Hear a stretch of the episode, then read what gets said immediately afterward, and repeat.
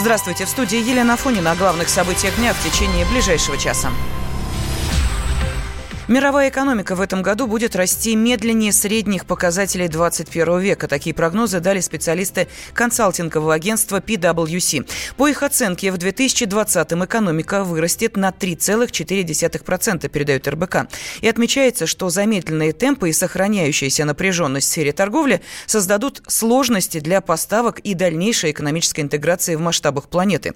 Эксперты также прогнозируют повсеместный рост числа рабочих мест с неравномерностью равномерностью распределения. Ожидается, что страны Большой Семерки увеличат число рабочих мест на 2 миллиона, а согласно прогнозу Международной организации труда, в семи крупнейших странах с развивающейся экономикой, включая Китай и Россию, появится еще 8 миллионов вакансий. На прямой связи со студией экономист Денис Ракша. Денис Григорьевич, здравствуйте. Здравствуйте, Елена, здравствуйте. Да, ну с праздниками вас и прошедшими, и сегодняшним а, праздником. А как вы согласны Спасибо, с такими прогнозами экономистов? А, ну, вы понимаете, это такой э, формат достаточно бессмысленно ритуальный, новогодний, когда э, разные э, экономисты и целые там структуры консалтинговые, как правило, делают такие прогнозы. Э, у меня такое ощущение, что весь этот прогноз вообще был сделан ради слова «слоубализация». А вот иногда э, тем, кто придумывает такие слова, везет, и эти слова попадают в обиход, э, как, например, БРИКС в свое время попало. Вот. И, и, и все их вспоминают, э, так сказать, добрым словом. Кто придумал слово «слобализация»? Так это были ребята из PricewaterhouseCoopers. Молодцы. Ну, вот так вот это как-то и происходит. Ну, тогда расшифруйте нам это слово. Что оно означает-то в итоге? А, это, это продолжение э, старой дискуссии по поводу того, закончилась глобализация экономики или нет. А, то есть эта дискуссия относится к той части этого слова, которая глобализация. Вот. А, значит, естественно, ребята из прайсов считают, что глобализация экономики не закончилась, просто она пойдет немножко медленнее. И вот это вот медленнее, это первая часть слова slow. А, то есть основная идея состоит в том, что глобализация продолжается, просто она будет идти немного более медленными темпами. Ну, Денис Григорьевич, в этом а, прогнозе есть и бальзам на нашу российскую душу. Я имею в виду а, прогнозы на то, что в нашей стране появятся а, дополнительные миллионы рабочих мест. Ну, для тех, кто сейчас волнуется, ага. как они будут проживать 2020, я думаю, что это довольно приятно. Откуда эти рабочие места появятся и как они скажутся на экономике нашей страны? Ну, вот это вот большая загадка, откуда они могут появиться. Дело в том, что один исторический персонаж в свое время сказал, неважно, как голосуют, важно, как считают. А, так вот, в данном случае важно, как они считали. Не знаю, откуда они взяли идею о новых рабочих местах в российской экономике, потому что, а, ну, вообще в нормальной ситуации новые рабочие места, тем более в, в количестве нескольких миллионов, появляются, когда растут инвестиции. Инвестиции в российской экономике пока не растут. К сожалению, но это факт.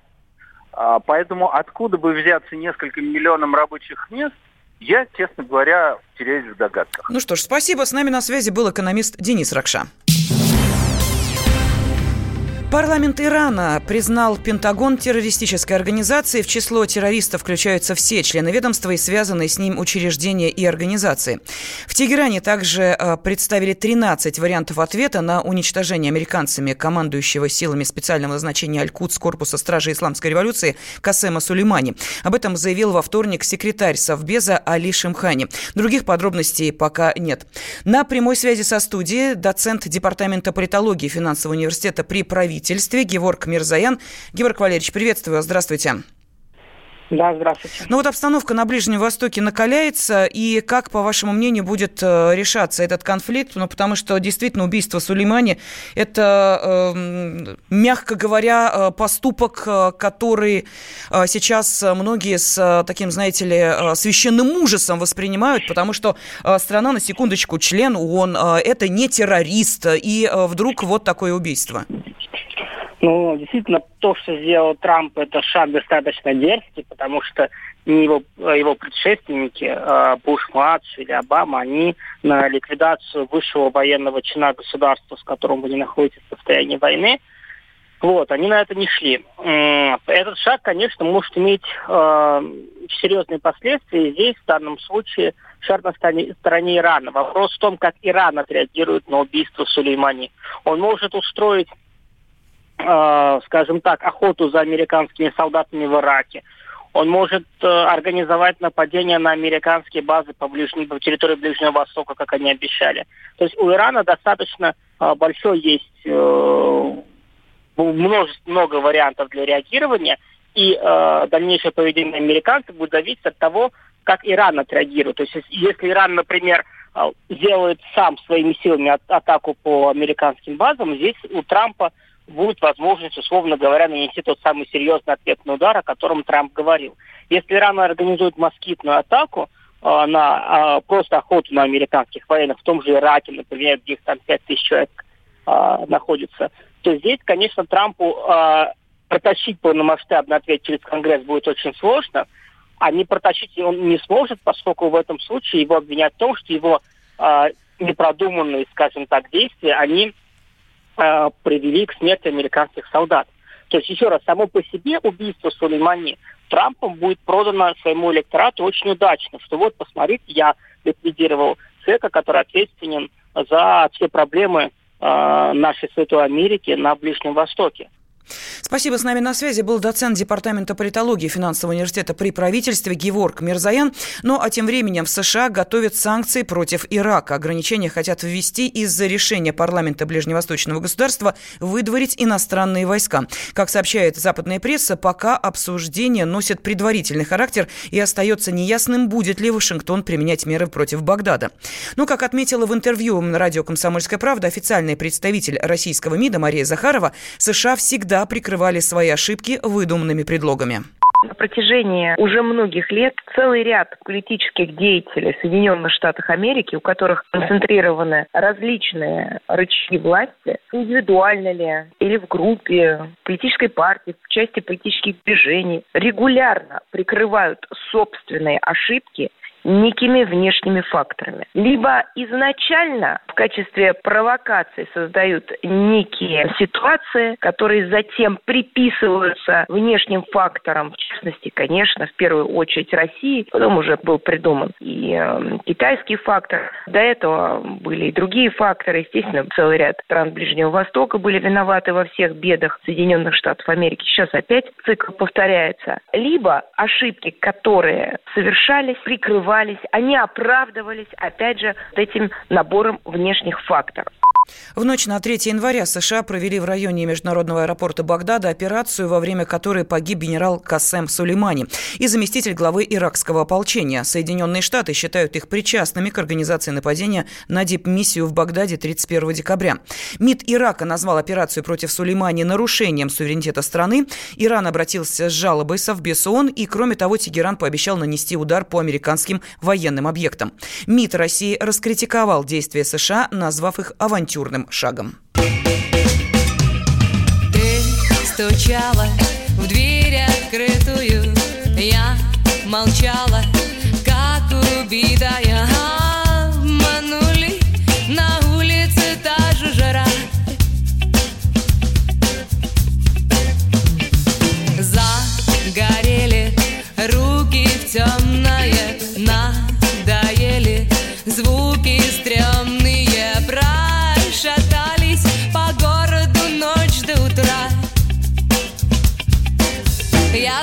Задыхаюсь от нежности, от твоей моей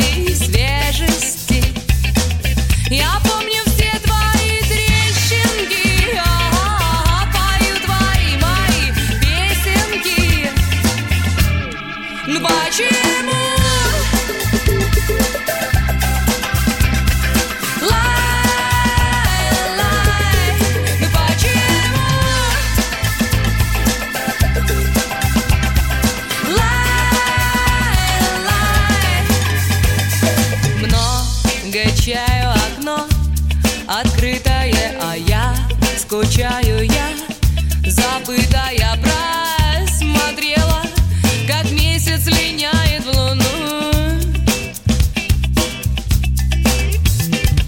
Постучали в дверь открытую печали. Да я разбитая, не тупите Я не объявляла войну. Я задыхаюсь от нежности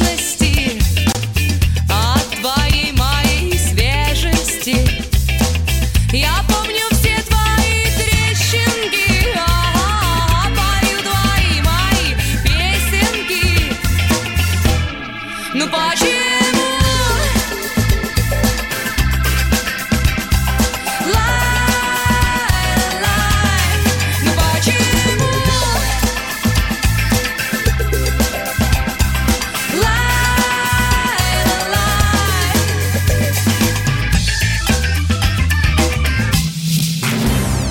Темы дня.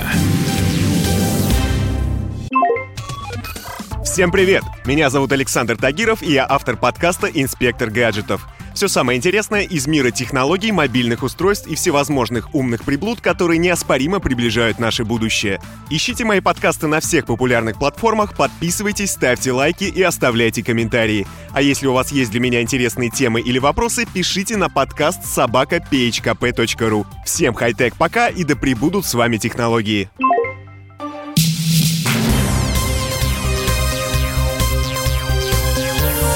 Темы дня. В студии Елена Фонина православные верующие отмечают Рождество Христово. Главная праздничная служба прошла ночью в храме Христа Спасителя. Патриарх Кирилл поздравил россиян и призвал читать Евангелие. С подробностями специальный корреспондент «Комсомольской правды» Елена Ченкова. Патриарх Кирилл по традиции посещает с подарками самых нуждающихся и обездоленных. Вот сейчас мы находимся в детской больнице Святого Владимира на востоке Москвы. Он, в частности, посетит реанимационное отделение, несколько других, пообщается с пациентами, их родителями, также поздравит их с праздником в домовом храме и, разумеется, раздаст ценные подарки. Следом у него, как всегда, запланировано поздравление и наших космонавтов, которые сейчас находятся на орбите. Он из храма Христа Спасителя организует телемост э, с экипажем МКС буквально уже через несколько часов. 6 января в 23 часа по московскому времени патриарх Кирилл по традиции возглавил праздничную службу в главном соборе страны в храме Христа Спасителя. Верующие приходят на эту службу обычно за несколько часов, чтобы занять место получше. В праздничную ночь патриарх в телеобращении призвал всех верующих чаще обращаться к Евангелию, отметив, что за две тысячи лет эта божественная книга не утратила ни своей силы, ни актуальности. Голос любящего Отца мы слышим, когда внимаем благой вести, который на языке церкви именуется Евангелием. И этот зов Божий, обращенный ко всем и каждому, не в убедительных словах человеческой мудрости, но в явлении духа и силы, как о том свидетельствует апостол Павел. Каждый человек однажды, принявший Спасителя и ставший христианином в таинстве крещения, в глубине сердца ощущают эту благодатную силу. И когда мы перестаем бояться, начинаем больше доверять Богу, чаще ходим в храм, эта сила возвышает нас над обыденностью. Среди простых людей я вчера увидела лидера «Ночных волков» Александра Заудостанова. Хирург посещает Рождество в храме Христа Спасителя каждый год, обязательно причащается. Верующие прибыли из совершенно разных городов и стран. Например, были даже из Японии мои друзья, которые специально прилетели в Москву встретить этот великий праздник. Около полуночи в храме появились премьер-министр Дмитрий Медведев с супругой Светланой. Светлана Владимировна осталась потом также причаститься. Елена Ченкова, радио «Комсомольская правда», Москва.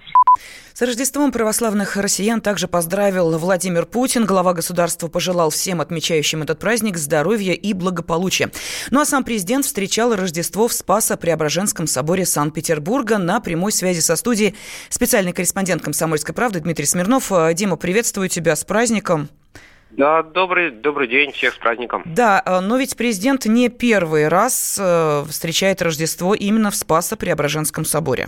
Ну, он третий год подряд встречает Рождество в Санкт-Петербурге, у себя на малой родине. И третий год в общей сложности именно в этом соборе, где его крестили, а в этом году, в прошлом и в 2012 он туда приезжал. Но и, э, насколько я знаю, президент э, имеет еще и хорошую традицию преподносить э, Спасо-Преображенскому собору подарки, ну и, соответственно, принимать также подарки. Ну, это вообще такая рождественская традиция, да, когда он приезжает куда-то, он дарит икону, и в ответ ему дарят тоже что-то, ну, икону в данном случае, как, как традиционный подарок, ее никто старается не нарушать, и в этот раз тоже эта традиция была соблюдена, ну, я не знаю, если он еще пару раз приедет туда, там можно будет целый небольшой иконостас президентских икон сделать. Ну, а то, что касается э, встречи с э, теми, кто находился в храме, была информация, удалось пообщаться с людьми или не до этого было? Ну, там служба же идет, там, в общем-то, не особо общается. Там была смешная история с девочкой, которая а, там рядом с ним стояли а, дети, которые учатся вот в воскресной школе при этом храме. А, и была совсем маленькая девочка в платке, в очках. И она в какой-то момент, видимо, устала, и ее стоящая с ней чуть постарше девочка такая утешала, гладила по голове и по спине, и Путин все это видел. Он так улыбался, ему тоже, видимо, хотелось как-то ее утешить, но было неудобно, потому что идет все-таки там служба, там, читают, поют. Вот. Но в конце он, когда прошел в алтарь, потом уже уходя после службы, сказал несколько слов, поздравил всех собравшимся с Новым годом и Рождеством. Спасибо. С нами на связи был специальный корреспондент «Комсомольской правды» Дмитрий Смирнов. Ну а тем временем в ЦОМ выяснил, что три четверти россиян планируют отмечать православное Рождество в этом году. 73% из них проведут праздник дома, в кругу семьи и близких, принимая гостей. А каждый четвертый, отмечающий Рождество, намерен обязательно пойти в церковь. Ну а Россия встречает Рождество в условиях аномально теплой погоды. На территории почти всей страны температура воздуха выше климатической нормы. Об этом сообщил исполняющий обязанности главы гидромедцентра Роман Вильфанд. По его словам, в Сибири, например, сейчас на 20 градусов теплее положенного. На европейской территории России температура на 6-8 градусов выше нормы. В гидромедцентре также отметили, что самый заметный перепад наблюдается в Якутии и Красноярском крае.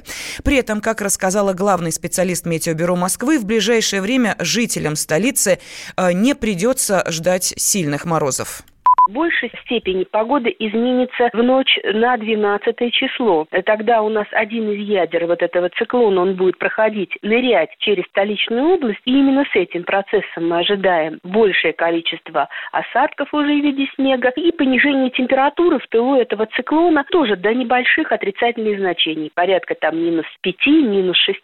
То, что касается второй половины зимы, долгосрочные прогнозы погоды говорят, что понижение температуры следует следует ожидать только в последней декаде января. Насколько это случится точно в намеченные сроки, сказать сложно. Поэтому не исключено, что понижение температуры у нас начнется где-то 18-19 числа, и мы можем это считать началом крещенских морозов. Но это не значит, что к нам придет очень холодный воздух, что температура будет понижаться там до таких крещенских значений, там минус 20, минус 25. Нет, морозы будут, но они будут, скажем так, умеренные умеренные.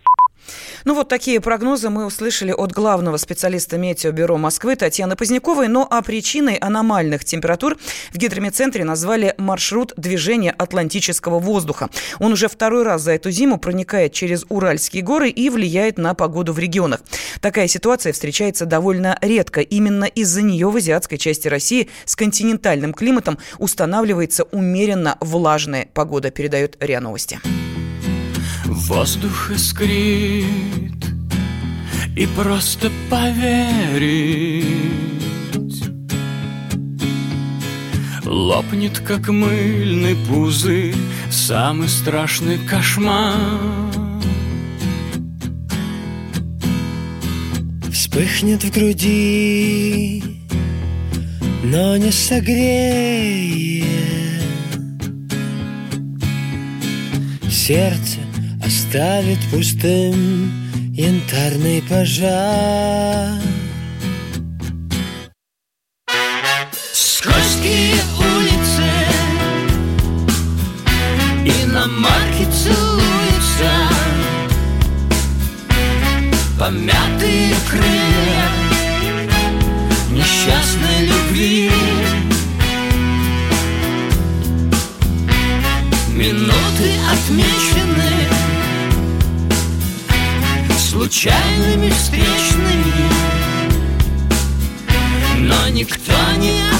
пути, что ждет впереди. Плавится лед на бархатном теле, Тает, как легкий дымок, короткая ночь. Время пройдет однажды развеет Пестрая лента дорог, сомнения прочь. Скользкие улицы Иномарки целуются Помятые крылья Несчастной любви. Минуты отмечены Случайными встречными Но никто не ответил Что ждет впереди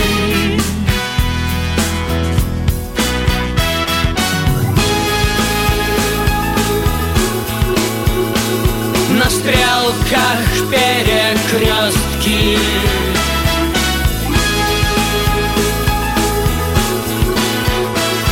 До горизонта плоский.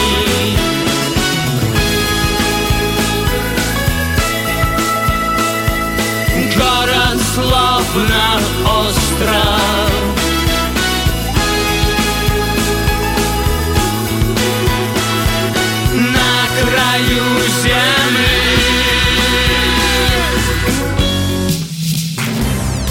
Темы дня. Всем привет, меня зовут Мария Баченина, и я автор подкаста «Здоровый разговор». Подписывайтесь на мои подкасты на всех популярных платформах, ставьте лайки и присылайте свои темы, интересные вам, на почту подкаст собачка.phkp.ru.